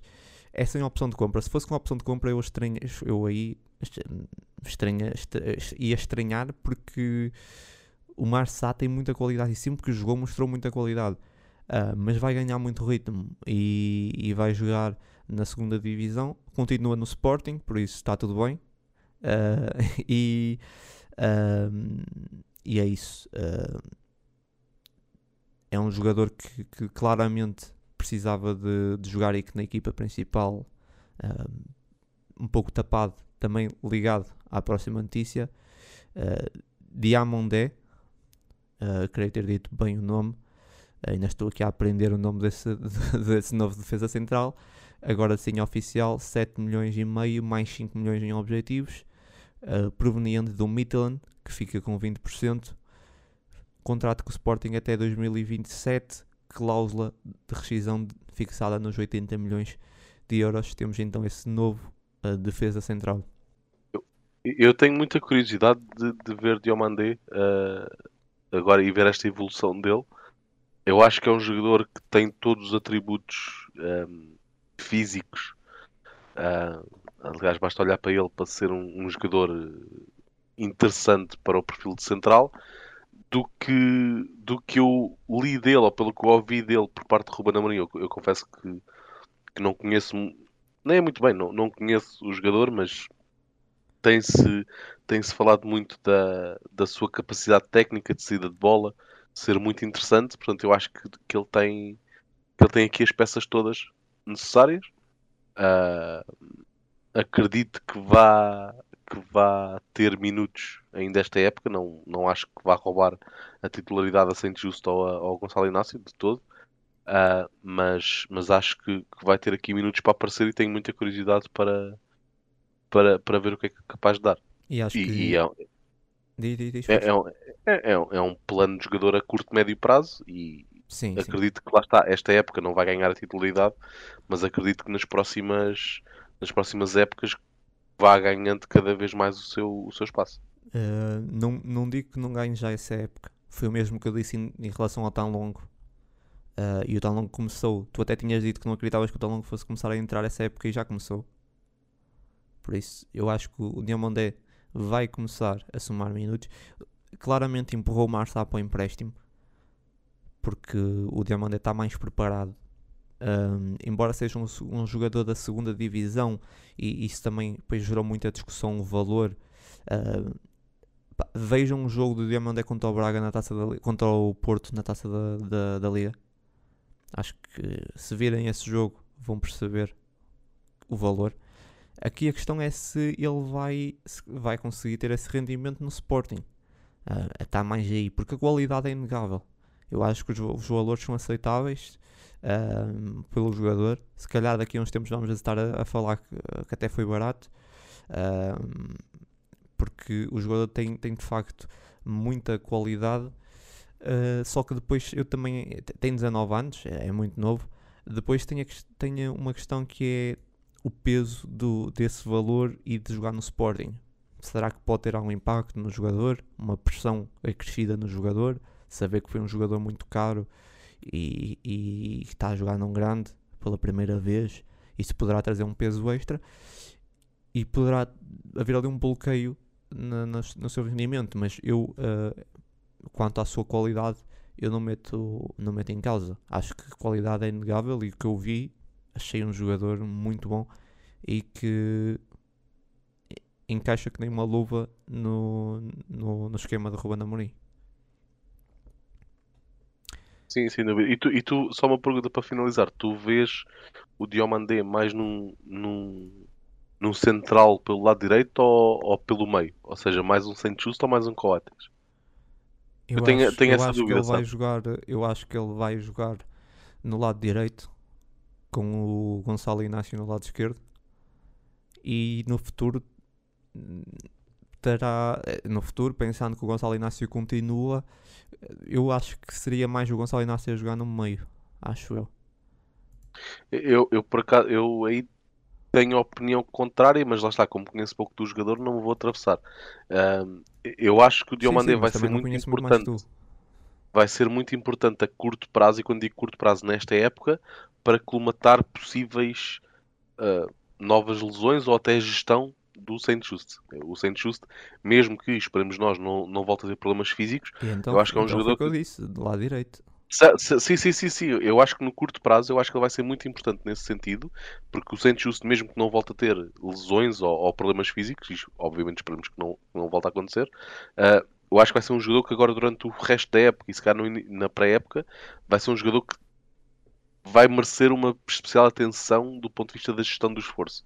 Eu acho que o Diomandé nesta época vai ser muito importante nesse sentido.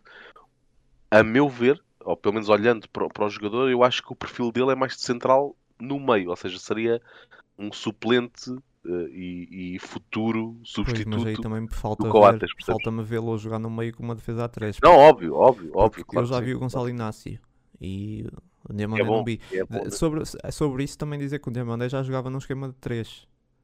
O que também lhe traz preparação e dinâmica. Sim, é positivo. Uh, por, isso, por isso é que eu acho que o Diamandé vai chegar e vai vai jogar muito, muito rapidamente, vai começar a jogar. Porque não é um Sim. esquema que ele desconheça. Também quero dar, também dizer uma coisa, eu comentei contigo que eu, eu as, as primeiras imagens que eu vi do Diamandé achei-o muito parecido com o Gonçalo Inácio. Uhum. A, a, forma como aborda os lances, como sai com bola, como os passos que ele faz, os passos uh, a tentar quebrar linhas, para mim era, é muito parecido com, com o Gonçalo Inácio. Certo, certo. Eu que... vejo essas semelhanças num jogador se calhar um bocado mais forte fisicamente. Talvez seja Mas mais vejo... forte fisicamente e, e é mais novo. Um pouco mais também. novo também. Sim, sim. Mas vejo, vejo isso que estás a dizer, sim, sem dúvida. Uh, não sei se queres dizer mais uma coisa? Avançar? Sim, avançamos. Então avançamos eh, novamente para Pedro Porro para fechar. Já falámos sobre a saída do Pedro Porro, o impacto, falámos no último podcast. Uh, e, e, eu disse que íamos falar depois nas questões do negócio nesse, quando houvesse mais detalhes. Temos então os detalhes. São 5 milhões pelo empréstimo com opção de compra obrigatória de uh, opção de compra obrigatória de 42,5 milhões de euros, mais 15% da, do passe do Edwards. Uh, o Sporting, dando aqui os detalhes, o Sporting vai receber cerca de 36 milhões, o City recebe uh, cerca de 11 milhões de euros, porque o City ainda tem então uma percentagem do passe de, de Pedro Porro. Ângelo, sobre esse negócio. Bom, é, eu, eu acho que financeiramente é muito complicado dizermos. Desculpa? De 0 a 10. é, é complicado. Eu, eu, eu, dava, eu dava nota positiva a este negócio. Eu dava talvez um 8 e vou explicar porquê. Porque financeiramente eu acho que é muito complicado dizer que não foi um excelente negócio, dadas as, as condições. Uh, agora, desportivamente, é, obviamente é um mau negócio, mas era impossível uh, que a venda do Porro não fosse, sim, sim, não fosse um mau negócio desportivamente. Né? Não vi agora a parte financeira, eu acho que é um, é um bom negócio. Uh, demonstrou mais uma vez que, que, o, que, que esta direção é bastante competente na negociação das suas vendas. Agora, se calhar, não é tão competente na negociação das compras, mas, mas conseguiu uh, segurar o negócio até às últimas e, e, fazer valer a sua, a sua vontade. Eu acho que isso é de, elogiar, portanto, financeiramente eu acho que é um bom negócio por parte do Sporting. Uh, fazendo já aqui a ponte para o que vamos falar a seguir, uh, eu, eu acredito que a, a saída do Porro tenha sido colmatada também de uma forma positiva com, com a entrada do Bellerin. Um, claro que isto vai sempre depender muito, ou, ou quase na totalidade, vai, vai depender muito do foco competitivo com que o Bellerin uh, vai entrar. Agora, eu digo que foi bem colmatada no sentido em que, dentro daquilo que são as capacidades económicas do Sporting, eu, eu acho que não havia no mundo um, um, melhor substituto para, para o Pedro Porro, não é? Ou seja, uh, o Bellerin, se vier com um foco competitivo a 100%, a meu ver, não, não vai haver uma quebra assim tão grande para o, aquilo que é o campeonato português. Uh, agora, vai depender muito de qual é o foco, qual é o nível físico neste momento do, do Bellerin, que é um jogador que fez muito poucos jogos um, esta, esta época, uh, e perceber se ele vem com o foco de de facto jogar e acrescentar e, e, e estar solidário com a equipa, ou se vem passar aqui uh, quatro Ah, não, não- meses não de férias disso, a, a Portugal. Ok. Em, relação, em relação ao Porro, lá está financeiramente, acho que foi um ótimo negócio e, só temos que agradecer ao, ao Porro aquilo que deu ao, ao Sporting enquanto cá esteve, desejar-lhe uh, a maior sorte do mundo na- no resto da, da sua carreira. um, e, e esperar que ele, que ele demonstre na- no Tottenham aquilo que demonstrou em Alvalade, porque repetindo aquilo que dissemos para o, para o Mateus Nunes e para o Palhinha, ah, a meu ver, ainda é aqui um passo ah, um bocado curto para, para aquilo que o Sim. Porro vale. Eu acho que, que- que ainda faltam aqui subir uns degraus para, para se fazer justiça ao, ao Porro.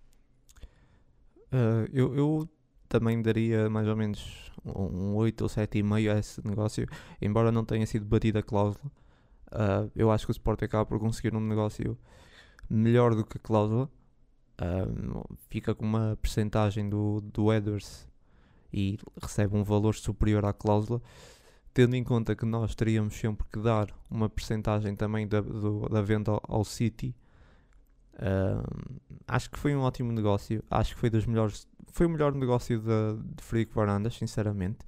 Frederico Varandas, uh, eu acho que tem feito maus negócios. Esse para mim é o calcanhar daqueles dessa direção. Não é só, vend só compras, eu acho que é vendas. É até mais vendas do que compras. Eu acho que às vezes as pessoas são um bocado duras porque. uh, Quer dizer, a direção faz o, que- melhor que pode com aquilo que, que sabe, não é? Porque se tu vais buscar o Vinagre, que era um jogador, estão sempre a falar do Vinagre, mas o Vinagre era um jogador que todos nós reconhecíamos qualidade. Se ele não teve rendimento, a direção tem culpa disso.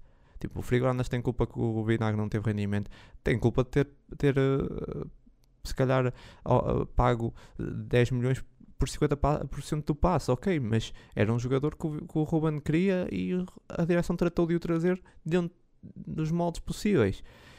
Acho que às vezes também é um bocado injusto estar sempre a falar disso porque não há ninguém tem uma bola de cristal e Fernandes com certeza não a tem e não sabe quem que jogador é que vai correr bem e que jogador é que vai correr mal. Tal como ninguém sabia que o Pedro, o Pedro Porro ia ter um rendimento que teve. E quando o Pedro Porro foi anunciado, eh, Jesus, o que se falou, e eu, e eu também falei, eu, eu disse que era, um- não tinha nexo a, a- a contratação do Pedro Porro, um jogador que estava constantemente lesionado e que não tinha mostrado nada. Mas de repente chegou ao Sporting e foi o que foi, não é? E tornou-se um, um dos melhores laterais da Europa.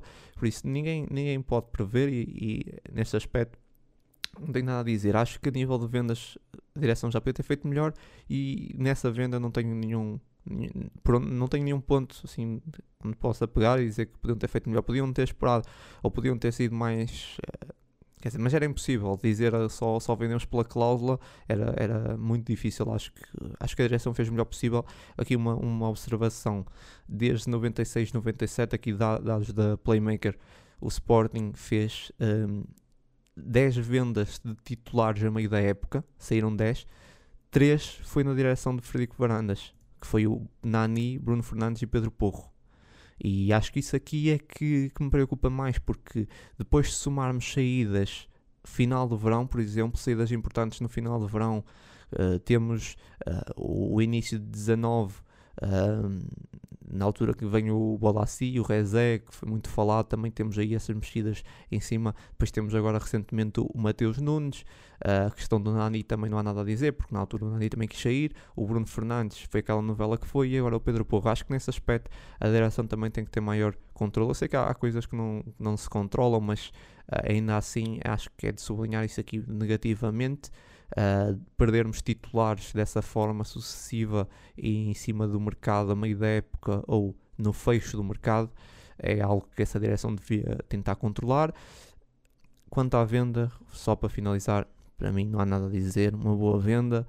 Ahm, acho que melhor era, era, era quase impossível, porque se batessem a cláusula ainda assim seria um valor inferior. Por isso nós acabámos por levar um valor superior à cláusula, não, não, levamos, não, não temos o dinheiro imediato, mas ainda assim também, além do, do valor superior, temos os 15% do, do Edwards Um, e por isso é, é, uma venda, foi a venda possível. Agora sim, avançando para Héctor Bellerin, empréstimo até ao final da época, sublinhar que o seu contrato termina em junho. Uh, há hipótese de, do Bellerin ficar, há hipótese de ele ficar. Eu não sei se essa hipótese, isso não foi revelado, se há alguns uh, já está detalhado no contrato, como é que isso está feito, porque há aqui um risco que é digamos que o Bellerin faz uma grande época e está apenas uh, apalavrado o Bellerin poder ficar.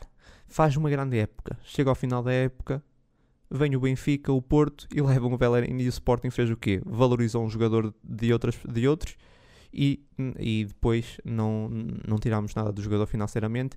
Uh, um bocado como aconteceu com o João Mário. O João Mário veio, havia a hipótese de poder ficar, acaba o contrato, não ficou, foi para o Benfica, tirámos apenas a parte esportiva e foi, foi isso. Por isso eh, era bom que o Belém já tivesse alguma coisa já escrita de, de ele poder continuar eh, de facto e não ser tipo, oh, chega ao final, depois se correr bem logo vemos, porque depois chegar ao, ao final e correr muito bem, não é logo vemos, é porque depois já vai ter várias propostas e vai ser muito difícil nós conseguirmos uh, até igualar salários e tam, já estou a falar da concorrência interna, seja os nossos rivais Benfica e Porto, mas lá fora também vai acontecer se o Bellerin tiver uma grande época. Por isso era bom que isso já estivesse detalhado e não fosse tipo só chegar aqui e falar meio por alto, pode ficar, porque aí é muito difícil. Se correr muito bem, não é pode ficar, uh, porque depois vai ser difícil que ele fique, uh, mesmo sem contrato.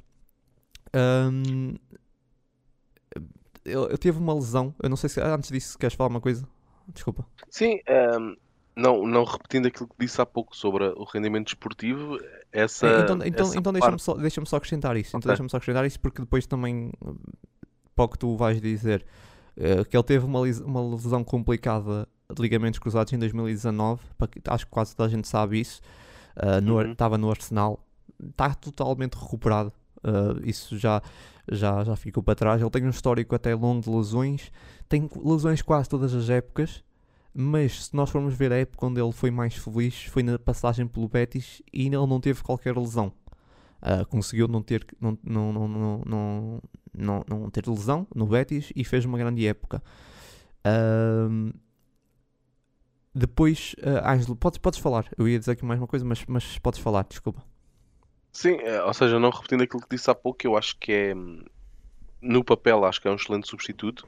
Ahm, essa para o Porro, essa, essa questão que tu falaste das duas épocas de, de opção, ah, sinceramente eu não percebo como é que, como é que esse Duas negócio está épocas de feito. opção, não, porque- desculpa. Não é duas épocas de opção. Tenho época, de- tenho o contrato de opção. Certo, mas eh, eu, eu li alguns que era eh, empréstimo depois com possibilidade de ter mais duas épocas de opção. Ah, não, então não já é uma certo. informação nova que estás a dar, porque Certo, não- isso não certo, foi o que- revelado o que eu estou a dizer- oficialmente.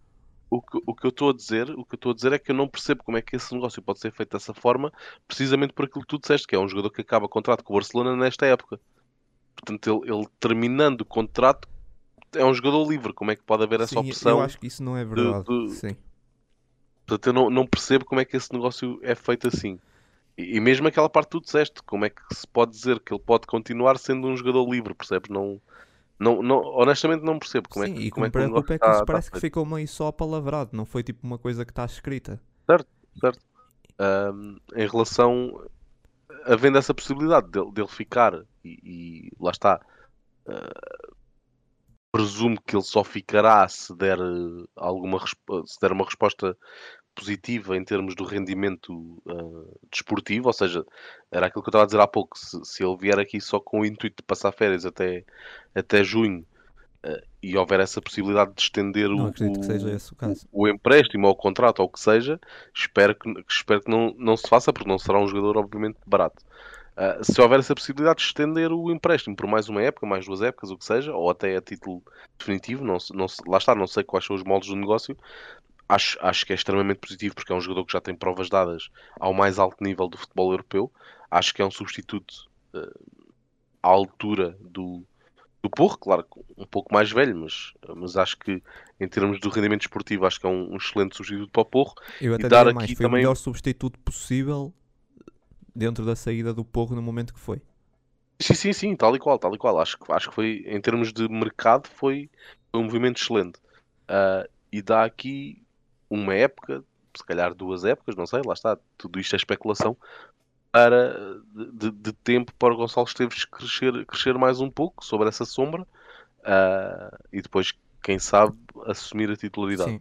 Uh, portanto, acho, acho que foi um excelente negócio. Agora, obviamente, como todos os negócios, só, só depois de, ver, de o vermos em ação é que podemos fazer uma, tirar, tirar conclusões, mas no papel, em termos teóricos, para mim foi um excelente, um excelente movimento. O Bellerin é um grande jogador, eu, eu, eu gosto muito, eu adorei ver o Bellerin no, no Real Betis, estranha e ele não ter continuado no Betis.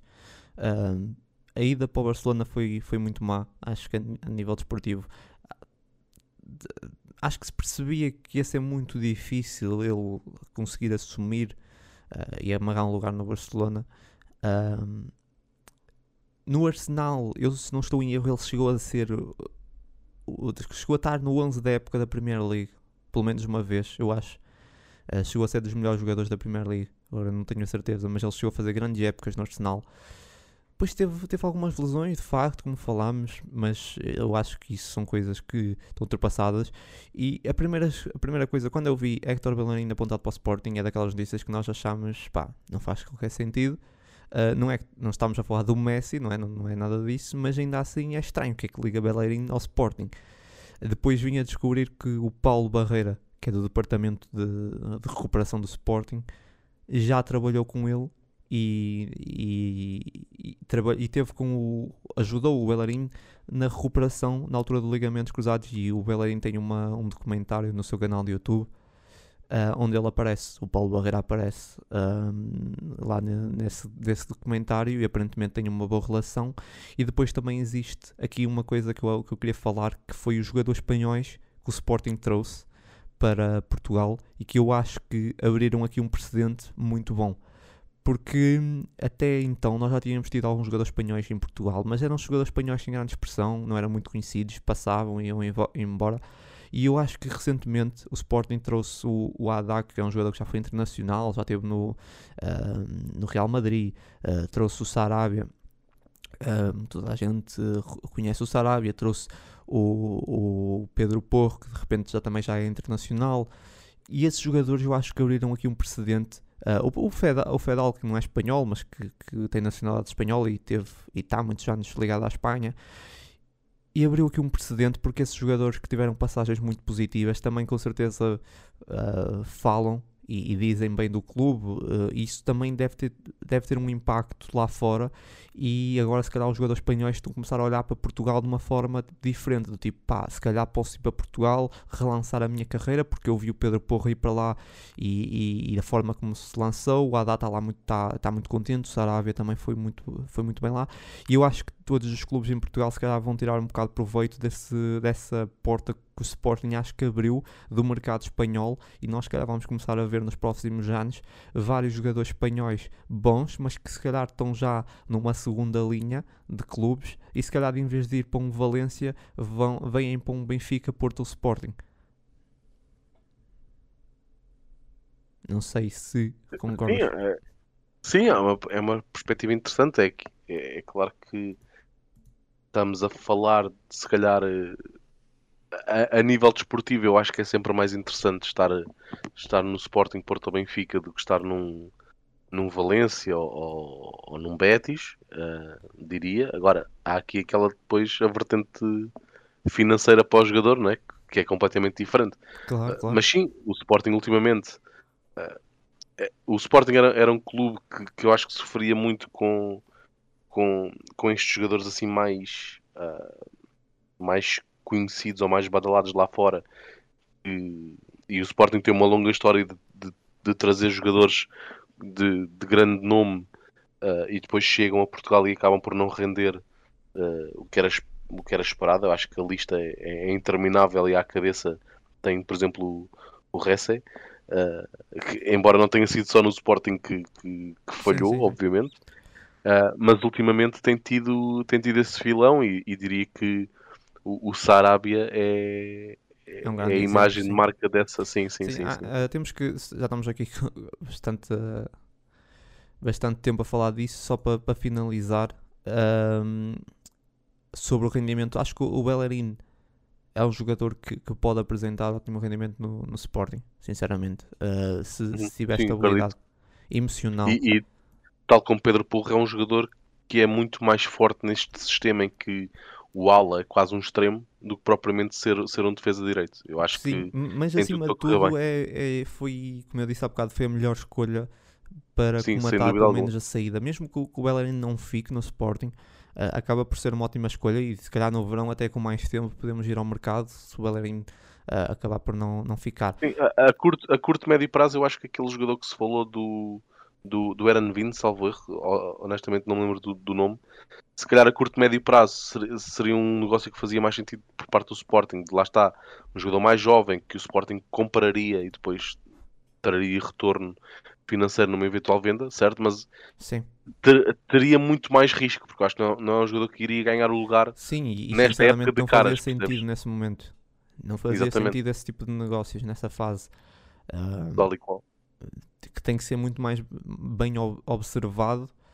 Uhum. E, e o Bellerin é, um, é um, um jogador que toda a gente sabe. É, é um jogador que nem vale a pena estarmos aqui a falar de se é bom ou não é, porque eu acho que toda a gente que acompanha futebol sabe que o Bellerin é um grande jogador. Eh, eu eu eh, aprecio muito as qualidades do Bellerin, estou muito entusiasmado e muito ansioso para o ver eh, jogar e, e titular no Sporting. Acho que ele vai, vai dar ótima resposta, mas é um jogador que, que, que tem de hum, ser tratado de certa forma quase com pinças, porque Uhum. emocionalmente e, e também fisicamente, porque também tem a questão física, porque é um jogador, como eu disse há bocado, teve sempre, todas as épocas quase ele teve lesões, mesmo desde o Arsenal. No Betis, onde ele teve uma, uma época muito, muito boa, ele não teve nenhuma lesão, por isso nós temos que ter cuidado a isso. É, é- o lado positivo é o Paulo Barreira, como eu disse há bocado, já trabalhou com ele, é do departamento de recuperação, teve com ele, tem boa ligação com o Bellerin e também é responsável, com certeza, é, é um, muito responsável pela vinda do Bellerin para, para, para o Sporting. Ahm, e é isso.